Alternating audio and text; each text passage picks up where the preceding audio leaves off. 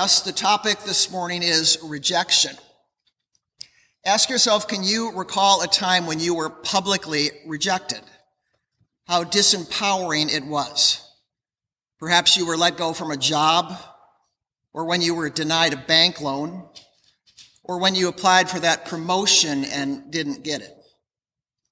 Rejection happens a lot to writers and musicians and artists. I read where one aspiring novelist papered the walls of her bathroom with rejection notices. Or maybe it happened to you a long time ago when you were in primary or secondary school. Psychologists say rejection at a young age can cripple our self-esteem for the rest of our life. I'm reminded of that haunting 1970s pop song by Janis Ian. I learned the truth at 17 that love was meant for beauty queens. To those of us who knew the pain of Valentines that never came, and those whose names were never called when choosing side for basketball. It was long ago and far away. The world was younger than today and dreams were all they gave away for free to ugly duckling girls like me. Choosing sides for basketball, I remember that one. God only knows how many adults are still trying to overcome the baked in feelings of rejection, compliments of that little ritual. Most of us have experienced rejection. However, it is the most powerful when the people who rejected us are from our hometown. That happened to me when I answered the call to be a minister. One of the requirements for ordination was local church sponsorship. So I began attending this Dutch Reformed church in my hometown. I asked the minister after a few weeks if the church would sponsor me. He told me it was a rubber stamp endorsement However, I still needed to be interviewed by the Board of Trustees as they formally approved all the student ministers. So I'll never forget that day. There were four trustees, two men and two women.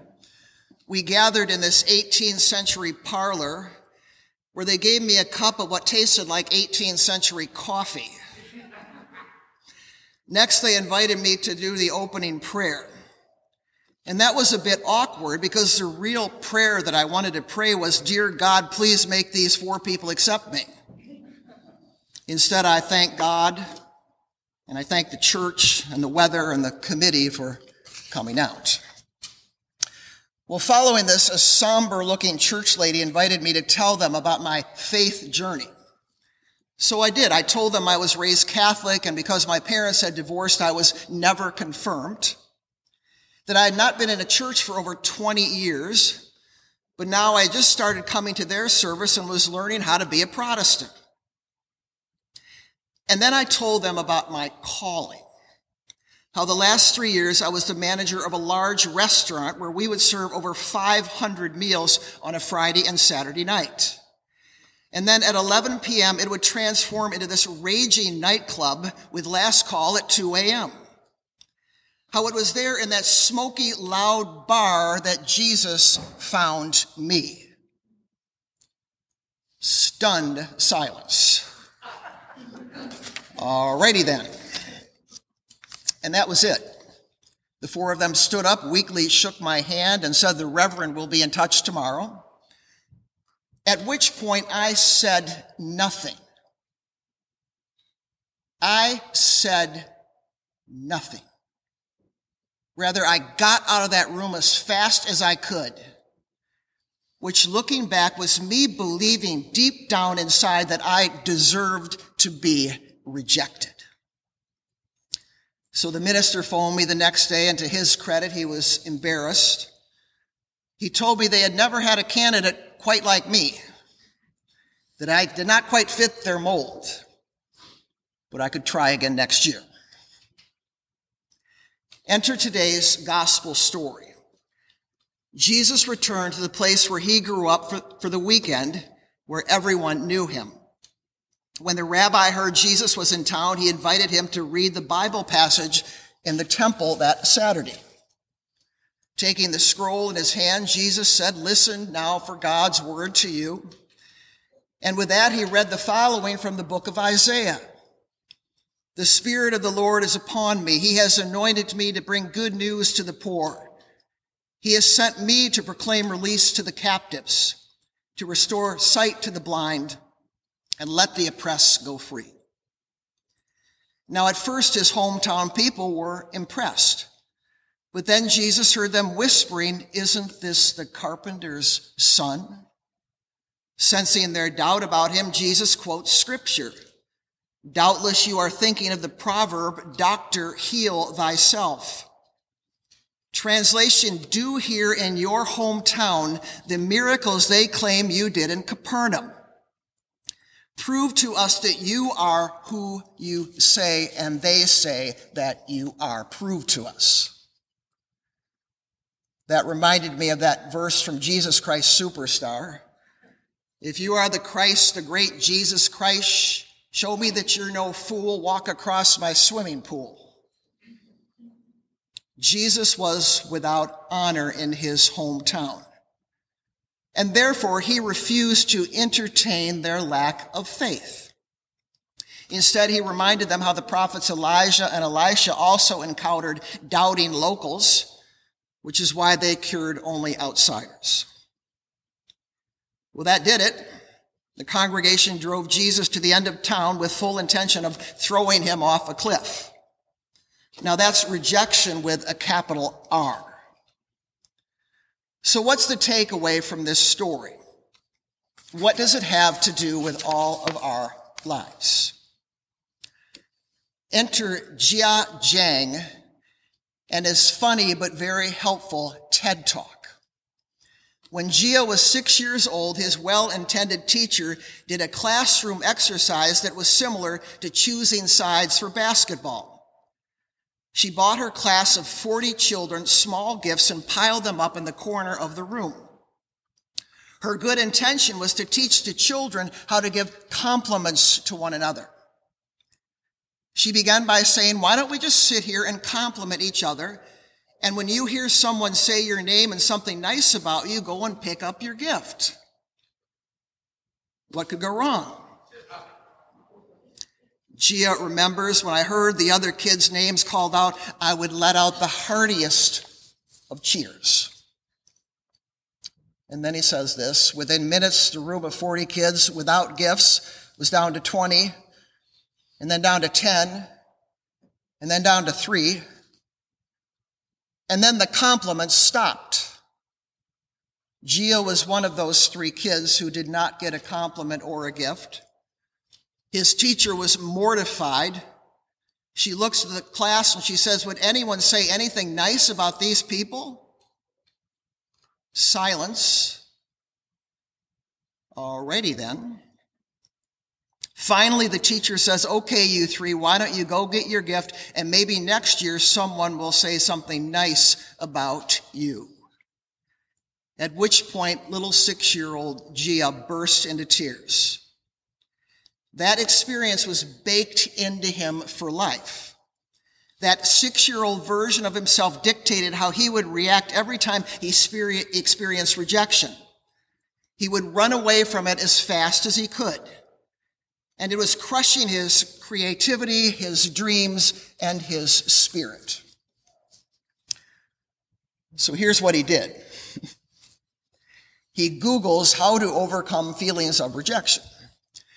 And he finds this website that encourages people to go out and purposely look for rejection for a full 30 days. The idea being after 30 days, you will be totally desensitized to it. So Jia tries it and he documents the days. Day one. Ask a complete stranger if he could borrow $100. The guy was a big security guard sitting behind a desk. Jia recalls how he was sweating and the hairs on the back of his neck were standing straight up when he asked the guy, Hello, sir, can I borrow a hundred dollars? The man looked up and said, No. Why? At which point Jia said, I'm sorry, and he turned around and he ran away.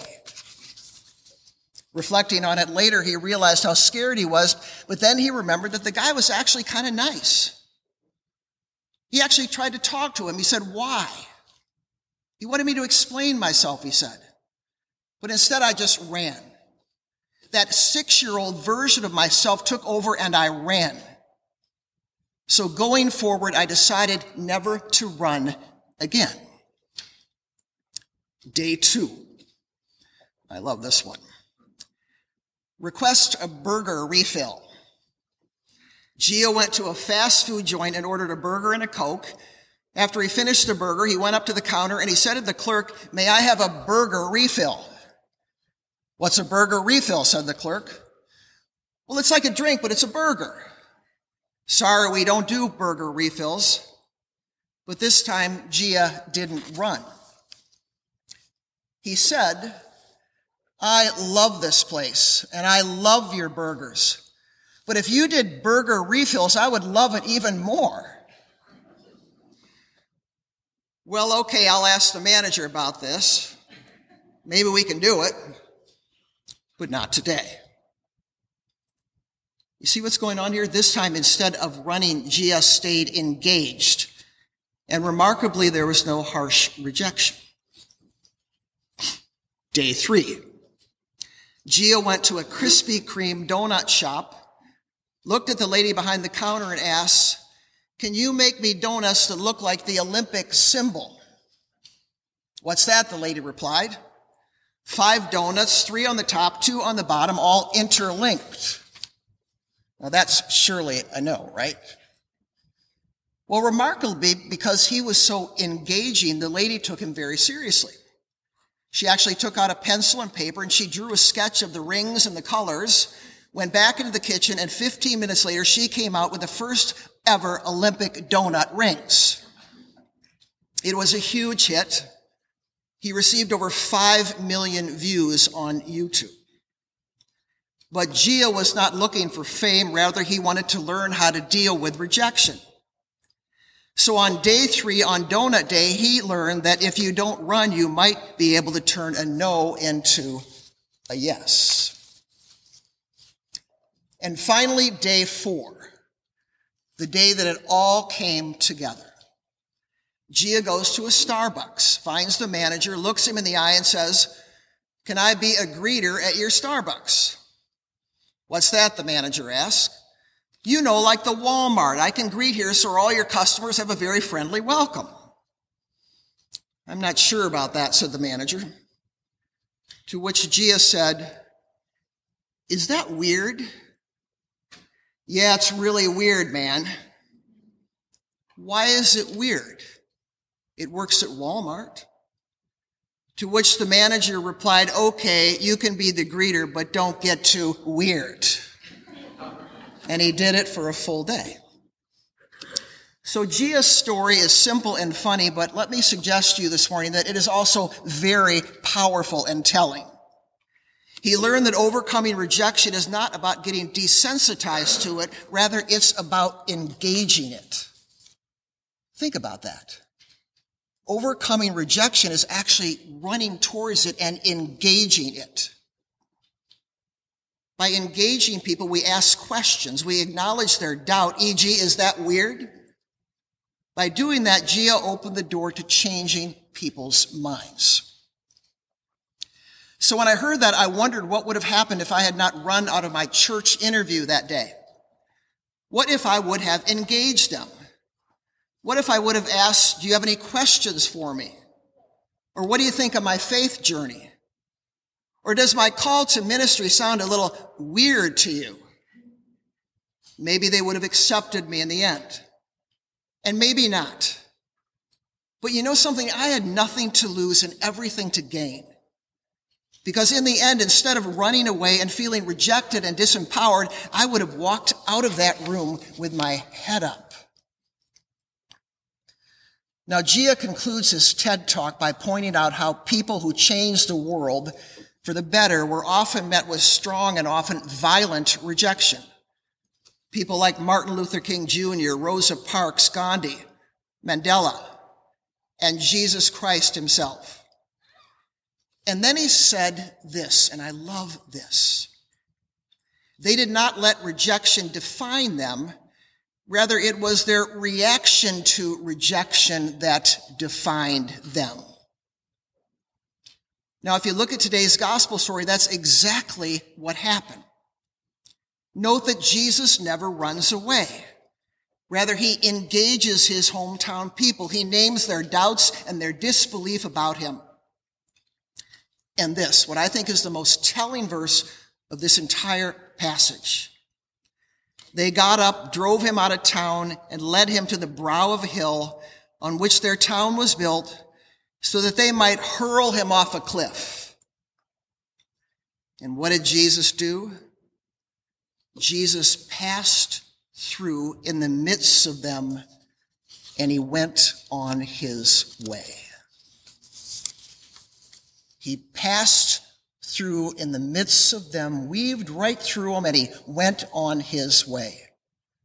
He parts the waters of doubt and disbelief about him, and he goes on his way. He did not let rejection define him.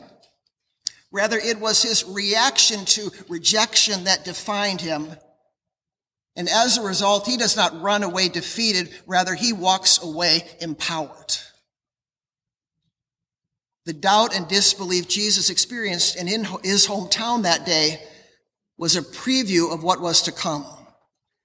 Within weeks, he would be rejected by his government, and shortly after his religion, and then shortly after that, his closest disciples, his best friends.